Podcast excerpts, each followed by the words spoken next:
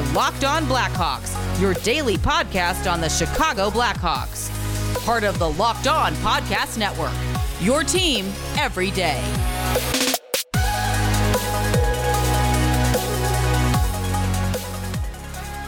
Welcome in to the Locked On Blackhawks podcast, your daily podcast on the Chicago Blackhawks. Today is Monday, January third. I'm your host, Jack Bushman. You can find me out on Twitter at Jack Bushman two, or you could also go and check out my Strictly Blackhawks account at Talkin' Hockey for all the latest Blackhawks news and updates. And if you like what you're listening to today, then please be sure to go and follow the podcast. You can also go and leave me a review if you want to as well. It'll only take a quick couple of seconds, and it's all for free wherever you may listen to your podcast, whether that be through Apple Podcasts, Odyssey, Spotify, Google Podcasts, et cetera. It's all for free. And if you go and follow the show right now, then you'll be able to get the latest episode as soon as it comes out each day. All right, good afternoon, everyone. And as always, thank you for tuning into another episode of Locked On Blackhawks and for making the show your first listen here to start off your week or to start off your new year. This is the first episode of twenty twenty-two, folks. Pretty crazy to think I've already... Uh, I'm closing in on the two-year mark as the host of Locked On Blackhawks. I don't know where the time goes these days anymore, ladies and gentlemen. But I hope everyone had a fun and safe New Year's Eve and New Year's Day over the weekend. I know that I personally just kind of laid around for the last two days with all the snow that we've gotten recently and the temperature getting down into single digits. It was kind of just the perfect setting, I thought, to lay around and indulge in abundance of sports over the weekend. And I was really hoping that I'd be able to, you know, sit back, relax, and watch the Chicago Blackhawks kick off twenty twenty-two with a couple of big victories, but sadly, that that's not what happened, to put it nicely. On the show today, I'll be going over the Blackhawks' six to one loss to the Nashville Predators on Saturday, as well as their five to one loss to the Calgary Flames last night, as the same problems that haunted them in twenty twenty-one continued to plague them in their first two games of the new year. And then to wrap things up, per usual, to start off the week will be our Mailbag Monday fan segment, where I answer a question from a couple of lucky listeners right here on Locked On Blackhawks. Let's open things up today, though, by getting into the first of the Blackhawks' two blowout losses over the weekend, coming against the Nashville Predators on New Year's Day. And heading into the weekend, probably the biggest storyline surrounding the Blackhawks was both Marc-Andre Fleury and Kevin Lankinen being in COVID protocol. Their number one and number two goaltenders, which left only Colin Delia and Arvid Soderblom as the two netminders available against the Preds on Saturday.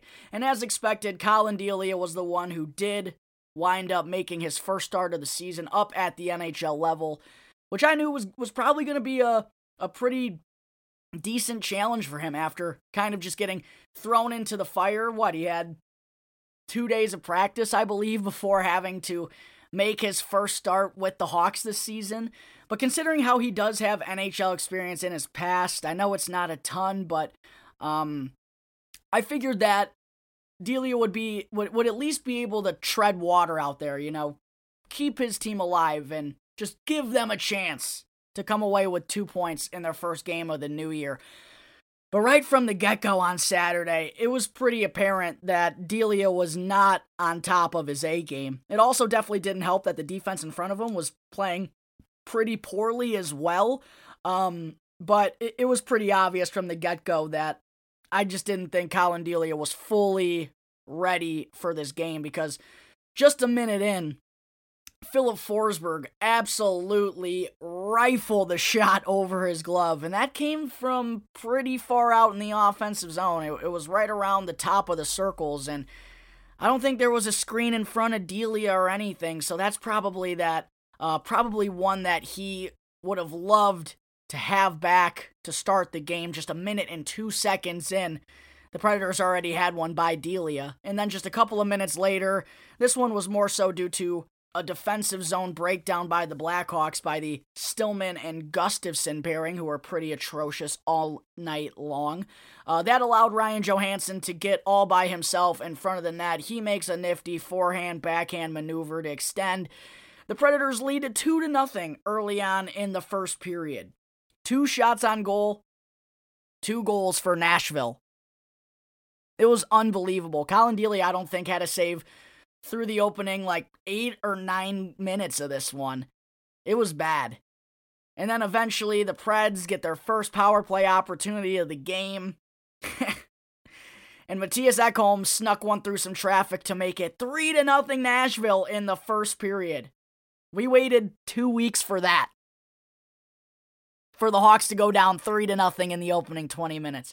And at that point, well, I, I knew the Blackhawks They they weren't actually as play, they weren't actually playing as bad as the score reflected. But considering how badly their offense has struggled throughout the course of the season, I mean, once they were down three to nothing, I think we all basically knew that was that was all she wrote right then and there. Because not many times have the Hawks been able to pot four goals in a game this season, maybe four or five times, if that. So that's kind of what really made the first period all the more frustrating. It was already over. And the Blackhawks really weren't playing all that bad. Sure, Delia allows probably one he'd want back in just the first minute of the game, and then there's a defensive breakdown by the Blackhawks. Of course, those blunders are costly, but as a whole, first period really wasn't terrible from the Blackhawks. And if you go and look at the analytics at even strength, a lot of them were heavily in the Blackhawks' favor. The scoring chances, the high danger chances, the shots on goal, the shot attempts, they all favored the Blackhawks. But that's not what the game of hockey is all about. And that's why I hate when people are all analytics all the time. Analytics is their bread and butter. That's what they go to if they want to know if a player is good or not.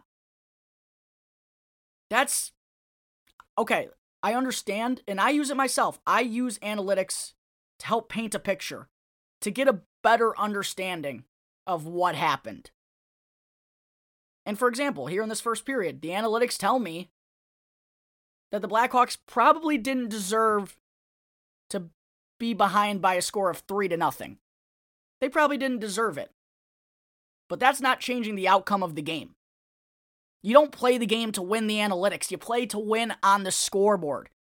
And in hockey, it's just a weird sport. Weird things happen all the time. It doesn't matter who's leading in shots on goal, who's leading in scoring chances. That's not everything. Sure, it makes you maybe feel a little bit better about the Blackhawks getting killed in this first period, but all that really matters, it, all it really comes down to is who takes advantage of their opportunities. And undoubtedly, Nashville was the team that did that better than Chicago in that first period. Nashville only had seven shots on goal in the opening twenty minutes. The Hawks actually outshot them fifteen to seven, but three of those seven shots found the back of the net. They took advantage of their opportunities better than the Blackhawks did. Also, uh, with Delia only stopping four of those seven shots that I mentioned in the first period, that is, excuse me, wow, I almost had a hiccup there. That is eventually what wound up costing Delia his day in net, which I'm sure he was more than frustrated about, you know, in his first opportunity back up at the N H L level this season, his first opportunity to prove the Blackhawks wrong, to show the organization that he doesn't belong in the A H L anymore, and maybe even not the Blackhawks organization, but to show the rest of the N H L, hey, maybe there's another team out there who needs a netminder, like Buffalo with Malcolm Subban. Maybe there's another team out there who, who could use a second or third string goalie. This was a big opportunity for Colin Delia to prove himself as an N H L caliber netminder, and for him to get pulled after only twenty minutes, allowing three goals on seven shots. Uh, I'm sure that was probably a tough pill to swallow for Delia in his first start of the season. And that left twenty-two-year-old rookie Arvid Soderblom in quite the predicament, kind of getting thrown into the fire as well for his first little bit of N H L action with his team down three to nothing. And poor Soderblom, just like it just like it went for Delia in the first period. I mean, Soderblom right off the rip just was not, didn't get off to the start that he wanted to, I'm sure. The Preds made it four to nothing, just twenty-eight seconds into the second period. Another blunder by the Blackhawks defense in transition. And the momentum goals, man. Another thing that wanted to make me rip my hair out about this game. In the first minute and two seconds, basically the first minute in all three periods, the Preds scored. one oh two into the first, twenty-eight seconds into the third, or twenty, twenty-eight seconds into the second. I don't have it pulled up in front of me how quickly uh, Nashville scored in the third period. Let me check it out, though, because it's worth mentioning. Yeah, fifty-three seconds into the third. So the Preds scored fifty-three seconds into the third, twenty-eight seconds into the second, and a minute and two seconds into the first. Unbelievable. I mean, to allow a momentum goal like that in all three periods, after thirteen days, after a full week of practice, you've been off the ice for two weeks. There's no excuse to be tired or to not be focused. And the Blackhawks let Nashville come out in each of the three periods and just take control. I mean, completely unacceptable to come out that flat after having two full weeks off. I get there could be rust, but breakdown after breakdown after breakdown in the first minute of all three periods, it's, as I said, it's stuff that makes me want to pull my hair out of my head. And once it became four to nothing, I mean, my interest was even lower than it already was at that point. Roman Josi would go on to make it five to nothing Nashville with their second power play goal of the game. The penalty kill, man, continues to struggle as well, despite being the focal point during practice in the p- past couple of weeks. It w- it was just all bad, folks. The goaltending was shaky, um, but I think more so than that, considering it's Colin Delia in his first N H L start of the season and twenty-two-year-old rookie Arvid Soderblom, who, if Fleury and Lankinen were healthy, this isn't a knock on Soderblom, but if Fleury and Lankinen were healthy, that kid's probably not sniffing the N H L this season just because he's so inexperienced and only twenty-two years old. For a netminder, that's, you know, basically eighteen. I mean, you don't see netminders in the N H L before the age of twenty-four, twenty-five, all that often. So I don't think you can really, I know the goaltending was shaky, but the defense in front of them definitely weren't doing their jobs too well either. I mean, going through a couple of these goals by Nashville, Johansson got all alone by himself on that second goal of the game. Um, and then uh, Tanner Jeannot, his first one, twenty-eight seconds into the second, he walks right down Main Street. No one takes him in the slot. That's a tap-in.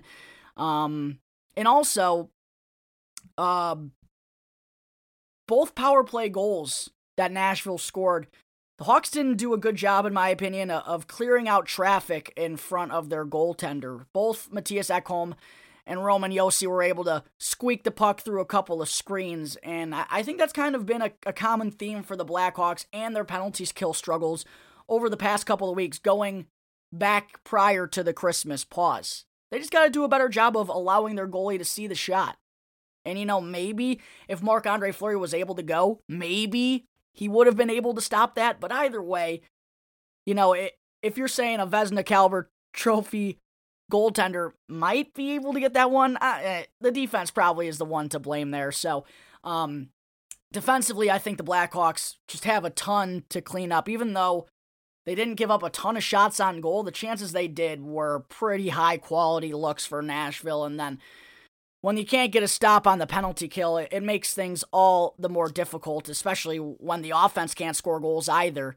Uh, eventually, Philip Kurashev would be the one to end Juuse Saros' shutout bid. That was Kurashev's second goal in his past four games at the time. But Juuse Saros, this frickin' guy just continues to have the Blackhawks number. Probably the main reason why this wound up being such a lopsided win for his team on Saturday. Saros stopped thirty-seven of the thirty-eight shots that he faced. The Hawks actually outshot Nashville thirty-eight to twenty-five in this one. But when you can't take advantage of your opportunities, it doesn't really matter how much you outshoot your opponent by. Nashville was the team that took advantage of their chances. They took advantage of the opportunities that the Blackhawks gave them. They were the better team. Even though they got outshot, they were the better and more efficient team. The Preds went on to add one more in the third period, making this a six to one final on New Year's Day. Definitely not the way the Blackhawks wanted to kick things off in the new year. And on the show over the past week, uh, with back-to-back overtime losses prior to the Christmas pause, I talked about how important it was for the Blackhawks to get off to a good start here if they wanted to get back into the playoff picture. They were going to need to string something together, and to lose this one six to one to the hands of the Nashville Predators, that kind of, considering how I'd been talking about how it was so crucial to start off strong, losing by that handed of a margin, I think kind of made all the things more frustrating to start off twenty twenty-two for the Chicago Blackhawks. All right, there are my thoughts on the Hawks getting blown out by Nashville on New Year's Day. Coming up in just a minute, I am going to discuss the lineup changes that Derek King made on Saturday, as well as the second crushing defeat in as many days against the Calgary Flames.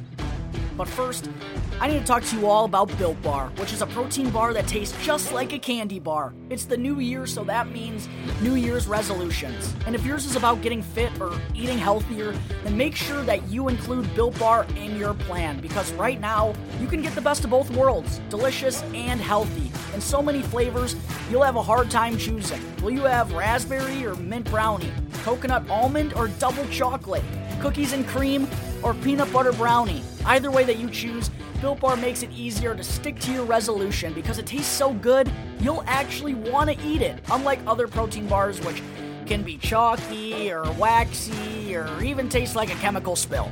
And if you're not a huge fan of working out, the least you can do is eat something that tastes good and is also good for you. That way, when you enjoy a delicious Built Bar, you can almost count it as a workout. And for a limited time offer, go to built bar dot com right now, use the promo code locked fifteen, and you'll get fifteen percent off your next order. That's built bar dot com with promo code locked fifteen, one word, locked in all caps, followed by the number fifteen, to get fifteen percent off your next Built Bar order.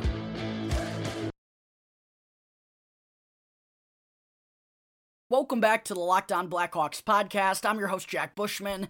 Getting into segment two now today. After the Blackhawks lost to the Predators six to one on Saturday, they were right back in action on Sunday to take on a tough Calgary Flames team that, coming into the game, had the second best point percentage in the entire Western Conference. Not going to be an easy challenge for Derek King and his squad, especially being on the back end of a back-to-back.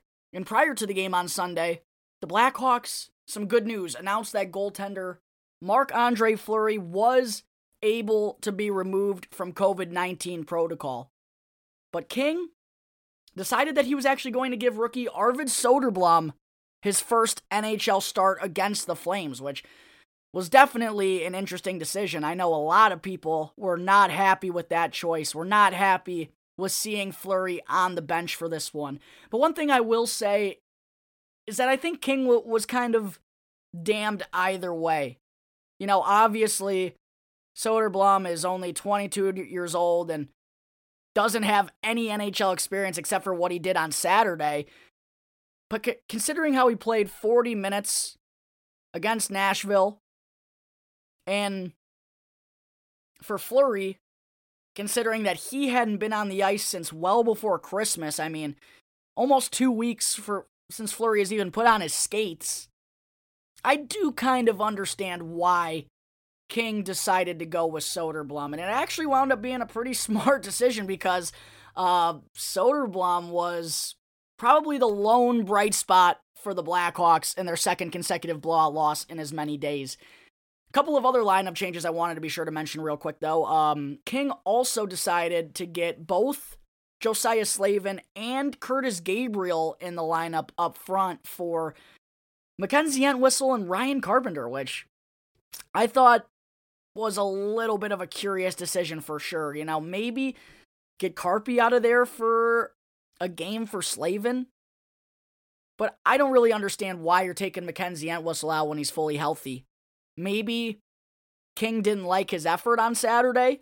That's something that he did talk about with the media, that he thought about half the team against the Predators wasn't ready to play, so maybe that's the reason why he sat Entwistle and Carpenter, but um, it was definitely an interesting decision for sure to get Josiah Slavin and Curtis Gabriel. Uh, kind of a physical scrapper, if you will, into the lineup, despite the team only having scored one goal in the game prior against Nashville. I thought that was probably the more interesting decision of the two.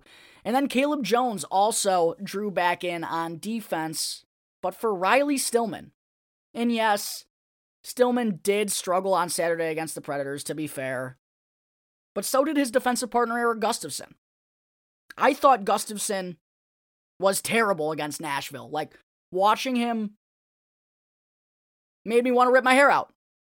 Yet, King left him in the lineup over Stillman against the Flames, which definitely wound up being the wrong decision, considering how bad Gustafsson was once again last night, which is something I'll get into in just a little bit. Um, but just like against Nashville on Saturday, the first period for the Blackhawks against Calgary, I thought was actually pretty good. And this time, they were the ones to kick off the scoring, which I think is always so crucial for this team, that it's such a huge boost when they score the first goal, because with their offensive woes, they just simply aren't a team that's meant to be playing from behind all the time. And just a couple of minutes in, it was nice to see them grab their first lead of twenty twenty-two as Patrick Kane and Alex DeBrincat, who else, hooked up for the Cats' eighteenth goal of the season, and fourth in the last five games to give the Hawks a one nothing lead. DeBrincat, with eighteen goals, is now tied for sixth in the N H L with, uh, I believe, Kyle Connor, Troy Terry, and Andrew Mangiapane of the Calgary Flames. But this was a good play all around, I thought, from that top line of DeBrincat, Borgstrom, and Kane. Borgie, who I thought he had a pretty solid game overall, um, but on this play in particular, he did a, a good job to go and win that board battle down low. The puck eventually finds its way over to Kaner. You know, he puts it on the tape always, it seems. And DeBrincat found the soft spot in coverage, which he he's seriously so good at that. So good at knowing exactly where to be, where he can get a shot off from, where the good look's going to be, where the pass can find him. He's so good at that, as all elite goal scorers are. And, of course, helps when uh, you got Patty Kane putting it right on your tape in front of the net. And that put the Blackhawks ahead by a goal early on in the first period. But after that,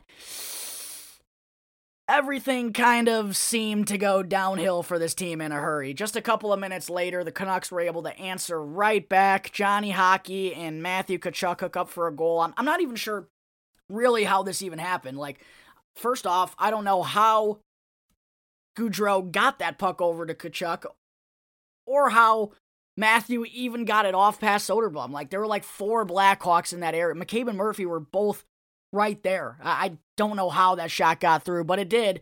The puck found its way through everyone, and that's what left the game tied one to one after the opening twenty minutes. And the rest of the way for the Blackhawks was absolutely atrocious. The second period in particular was god-awful.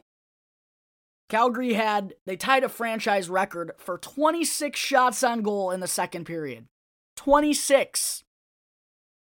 Full-on slap shot regatta for Arvid Soderblom.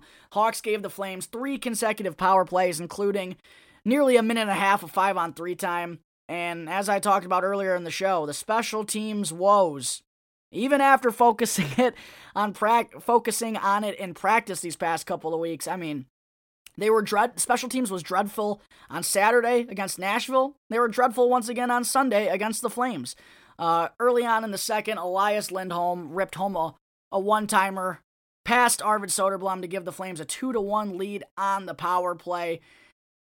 And then, kind of the cherry on top here, not only did the Blackhawks, well, actually, I, I got to give I was going to say I was going to give their penalty kill some credit, but I more so got to give Arvid Soderblom some credit, because he made a handful of huge stops on that five-on-three and on the other Flames' man advantage to keep the game at two on, uh, keep the game at two to one. And eventually, towards the end of the second period, after giving the Flames three consecutive power plays, the Blackhawks finally got a power play chance of their own. And what happens? The cherry on top, of course, the Flames score a shorthanded goal. And I I don't know why I'm doing this right now, folks. I'm holding my pitching wedge in my hands. It was just laying next to my desk. I, I just, you know, get off topic and we'll just grab something that's laying on my desk. I grabbed my sand wedge, and when I got to talking about this shorthanded goal that the Flames scored, I started to bend this thing over my knee, and I had to kind of stop myself from breaking my sand wedge because that would be an expensive fix. But that's how this goal made me feel. Erik Gustafsson, I'm done. I'm done. Done. A complete breakdown here by Gustafsson. First off, the puck gets dumped out of the Blackhawks' offensive zone when they're on the power play. A piss-poor hustle to go and chase that puck down. Maybe half speed. He got absolutely torched by Blake Coleman. And then, as he's trying to defend, he winds up on all fours in the corner, hands on the ice.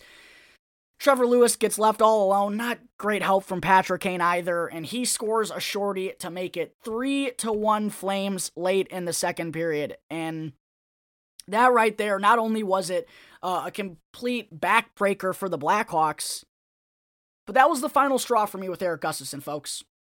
And yes, I know that he was better for a couple of weeks there. There's probably a two to three week stretch where he was actually pretty good, and I was one to admit it. I talked about that on the show. Gustafsson had been better there late in November and early in December as Derek King kind of gave him a talking to and made him understand that he can't play like a dummy out there if he wants to be in the lineup on a regular basis. I thought that message got through to Gustafsson. Clearly, he's forgotten a little bit because his decision-making over the weekend was dreadful. Every time the puck was on his stick, bad decision. Turns the puck over in the defensive zone, goes and skates the puck through the offensive zone, dumps it in. He's the lone man that's up on the play. He doesn't go and chase it. I don't know what he's thinking anymore. But I'm done. I'm done. This experiment has to be over. Like, especially because Stan Bowman is no longer the G M. By the way, great final move that you made, Stan. But with Stan no longer around, why is Gustafsson still here? What does he give us? Really, what does he give us? And I know Ben Pope said, Ben Pope, much respect, I'm not trying to call you out. I know Ben Pope said he has the best scoring chance ratio. Scoring chance ratio on the Blackhawks? Are you kidding me? We're going to dress Erik Gustafsson because he has the best scoring chance ratio? No! This guy doesn't do anything for us. He plays bad defense in his own zone. He has bad game recognition. And if he's so good offensively, then why does he only have three points in his last twenty-one games and seven and thirty on the season? Like, the offense is not worth how bad he is defensively. I'm just, I'm so done watching this dude play horrendous defense for the Blackhawks. I'm really done with it. And you can't tell me that there isn't a kid in Rockford who should be getting a chance over him. Like, what are we doing here? The only re- the only way Erik Gustafsson should remain up with the Blackhawks is if he's in that seventh defenseman role.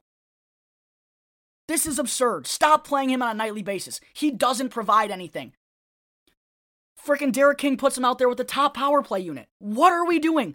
We have Seth Jones. He's not going anywhere for the next nine years. He is the face of our defense. Put him on the first power play unit and let him stay there. Why are we dancing with Erik Gustafsson?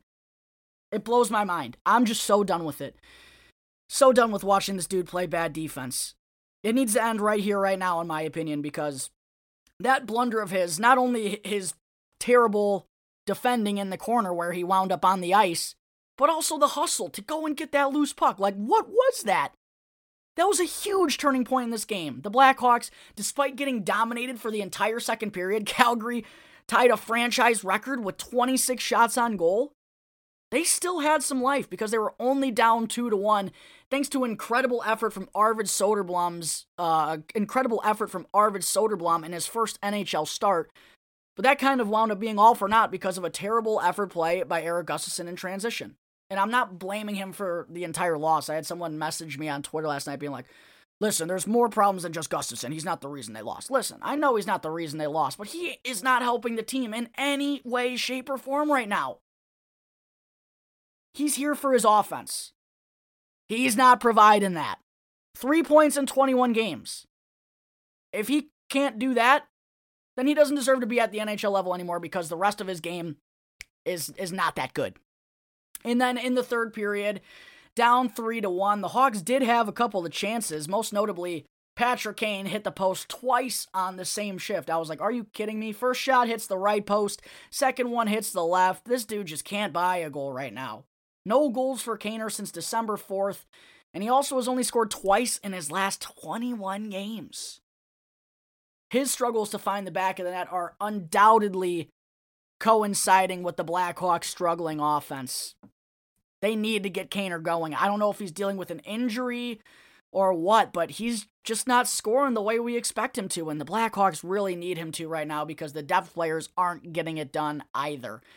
Eventually, the Hawks pulled Soderblom out for the extra attacker, but Calgary found the empty net with ease, making it four to one, and then just to add insult to injury, Johnny Hockey absolutely roofed one past Soderblom to make it five to one in the final minute of the game. That wound up being the final score.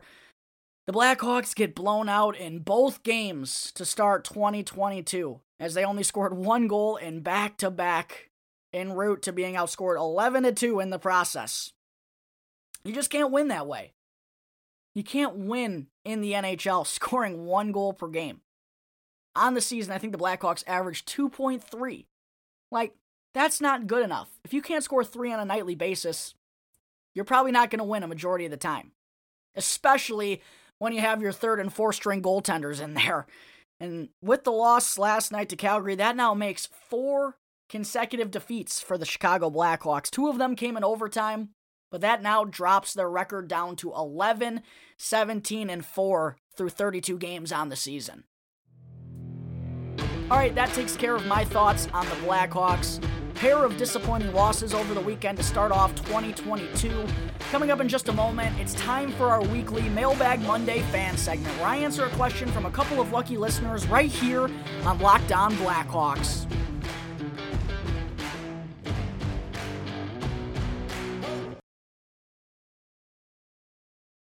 All right, we're back here on the Locked On Blackhawks podcast. Getting into segment three today, it's time for our weekly Mailbag Monday fan segment, where I answer a question from a couple of lucky listeners right here on Locked On Blackhawks. The first question I want to answer today comes from Chad Wells on Twitter. Chad, as always, thank you for all the support, and thank you for taking the time to ask your question. Chad asked me yesterday, what has happened to the Hawks, and where does the organization begin to fix it? First off, I have no explanation for why this offense can't score. Why this team, after getting Seth Jones, Jake McCabe, Tyler Johnson, Marc-Andre Fleury, getting Captain Jonathan Toews back, it's definitely a better team on paper than they were last year, yet this team can't score at all. I don't get it, and one thing I have noticed, though, with this offense is the lack of shots from the slot. They can't get anything from, from the inside. Nothing is going on from the slot ever. It's like they're never getting high-quality looks unless their odd man rushes in transition. Off the cycle, they cannot get the puck to the dangerous, dangerous areas. And second off, their passing is horrible. I mean, horrible. Maybe the worst passing team in the league. Every time I watch them, they, they can't string together two consecutive tape-to-tape passes. It's brutal. And watching, even watching the Blackhawks in practice, they can't do anything. They can't even create against themselves. Like, if they're running five-on-five drills or two-on-two rushes, there's nothing happening. No one's scoring goals. No one's making highlight reel moves. No one can deke. It seems like no one has the speed to get around defenders. And no one's getting to the slot. It's really frustrating to see this team, after the moves they made, struggle this much to score goals.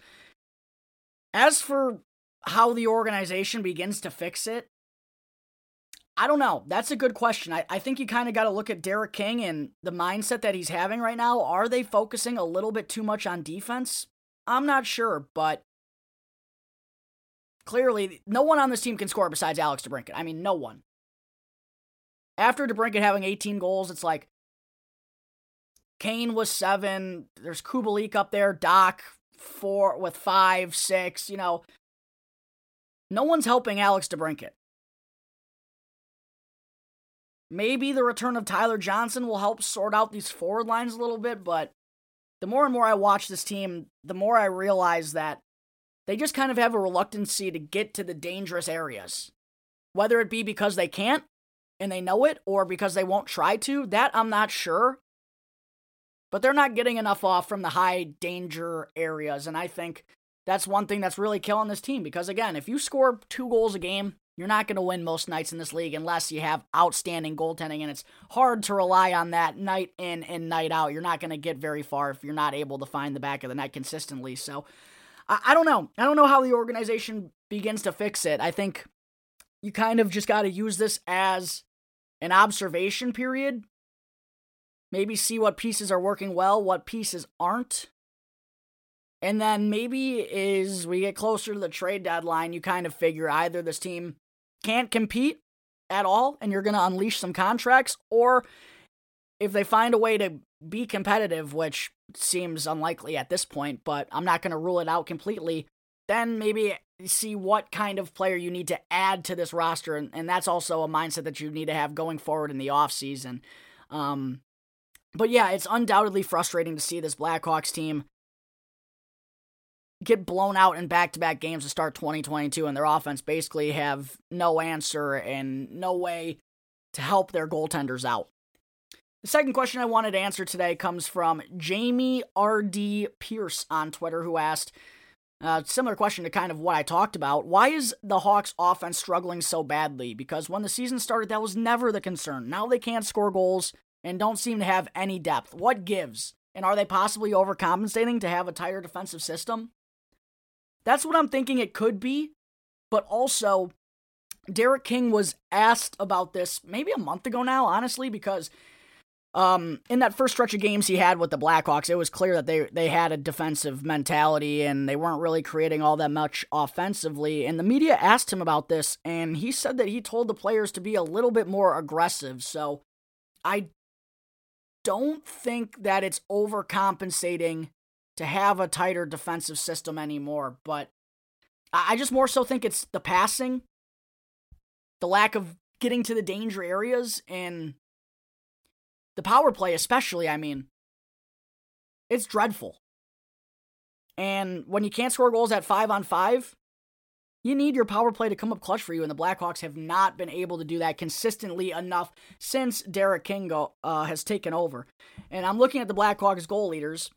Alex DeBrincat has eighteen, then it's Brandon Hagel with eight, Patrick Kane with seven, Kubalik with six, Doc with five, and then a handful of guys with three, handful of guys with two, one. Calvin DeHaan doesn't have one, Riley Stillman doesn't have one, Ryan Carpenter doesn't have one. I think also something that's contributing to the Blackhawks offense not really doing all that much, they're not getting any help from their defensemen as well. Seth Jones only has three goals, but other than that, I mean, none of their... Def- uh, Jake McCabe has two, but one of his were an empty netter. Uh, Connor Murphy has two. One of his goals came in the first game of the season. Like, they're not getting a lot of help from their defensemen. And going back to the games that they did get help from their defensemen, a couple that come to mind, uh, against Washington, when they had that five to four overtime victory at the United Center. Caleb Jones is the one who chips home the overtime winner uh, against Toronto and that strong comeback, even though the Blackhawks got their hearts broken. Jake McCabe chipped in for a goal. Uh, Connor Murphy had one as well with a couple of good screens. The Blackhawks need their defensemen chipping in a little bit more consistently, and they also need their power play to figure it out. What are they ranked on the power play right now? Let's see. The Blackhawks are now down to twenty-first in the N H L on the power play. That was a top five unit early on in the season. I think we need to get, people may not agree with me on this decision, but we need to get Dominik Kubalik at that right circle with power play one. Awesome. Patrick Kane is great there. I get it. But this power play can't score goals with him there right now. And he's never going to score on a one-timer from that right circle. He never does. Ever.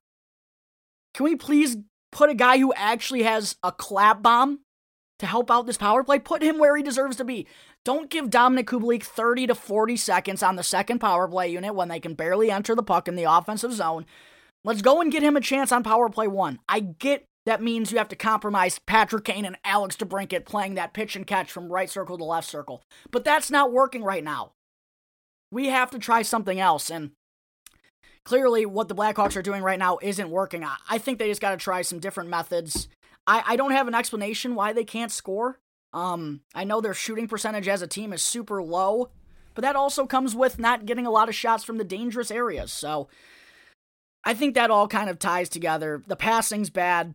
They need the passing to be better. They need to move the puck swifter when they have it in the offensive zone, especially on the power play, and just shoot the puck from the point.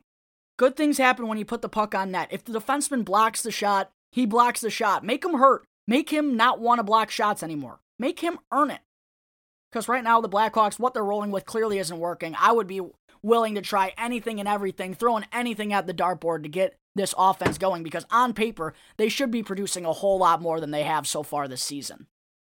Last question here comes from at blackjack underscore hawk on Twitter, who asked, what is the read on when a new president of hockey ops and general manager will be named? And shouldn't it be done, in your view, ASAP with the trade deadline approaching? Yeah, that is kind of an interesting situation that the Blackhawks are going to find themselves in. I know there's no rush in this process right now, um, but the Blackhawks, they're doing their homework.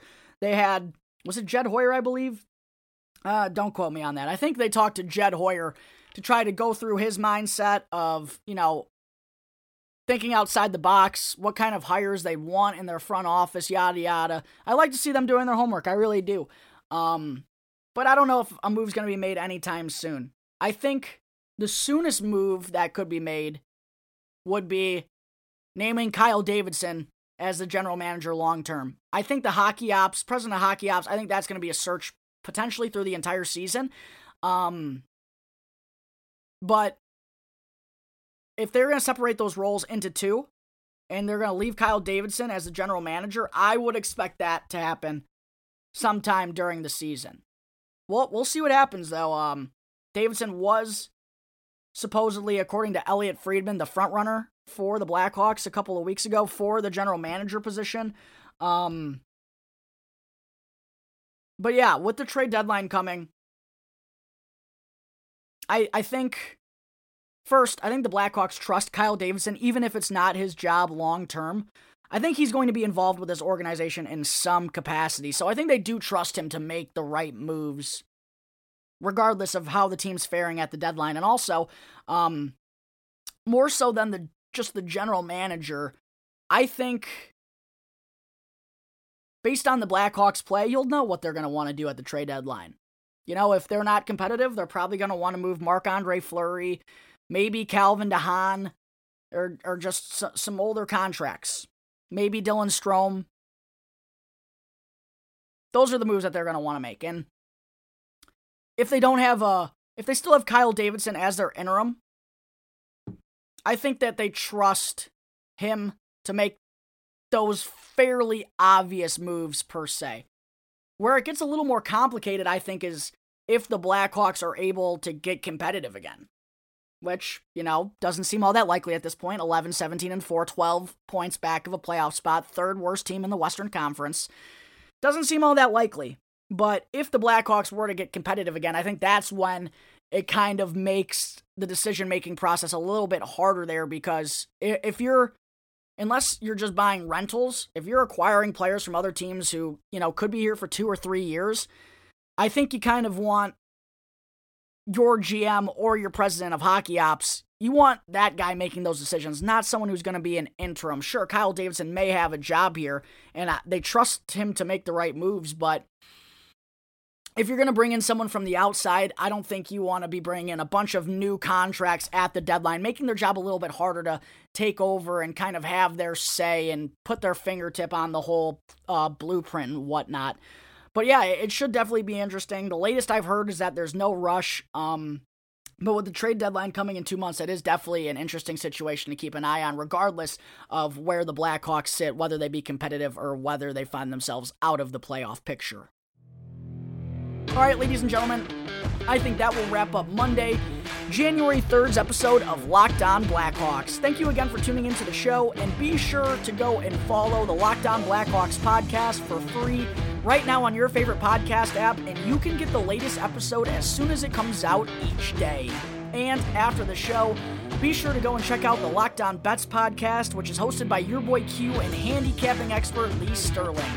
You can get daily picks, blowout specials, wrong team favored picks, and even Lee Sterling's Lock of the Day by just simply following the Lockdown Bets podcast. It's free and available on all platforms, so be sure to check out Lockdown Bets right now, wherever you get your podcasts. Once again, thank you for tuning into today's episode. I'm your host, Jack Bushman. You can catch me on Twitter at my personal account, at Jack Bushman two, or you can also check out my Strictly Blackhawks account, at Talkin' Hockey, for all the latest Blackhawks news and updates. And for any questions at all regarding anything related to the show, you can always email lockdownblackhawks at gmail dot com. You can also hit me on one of my Twitter accounts, or you can call seven oh eight, six five three, oh five seven two to leave a voicemail.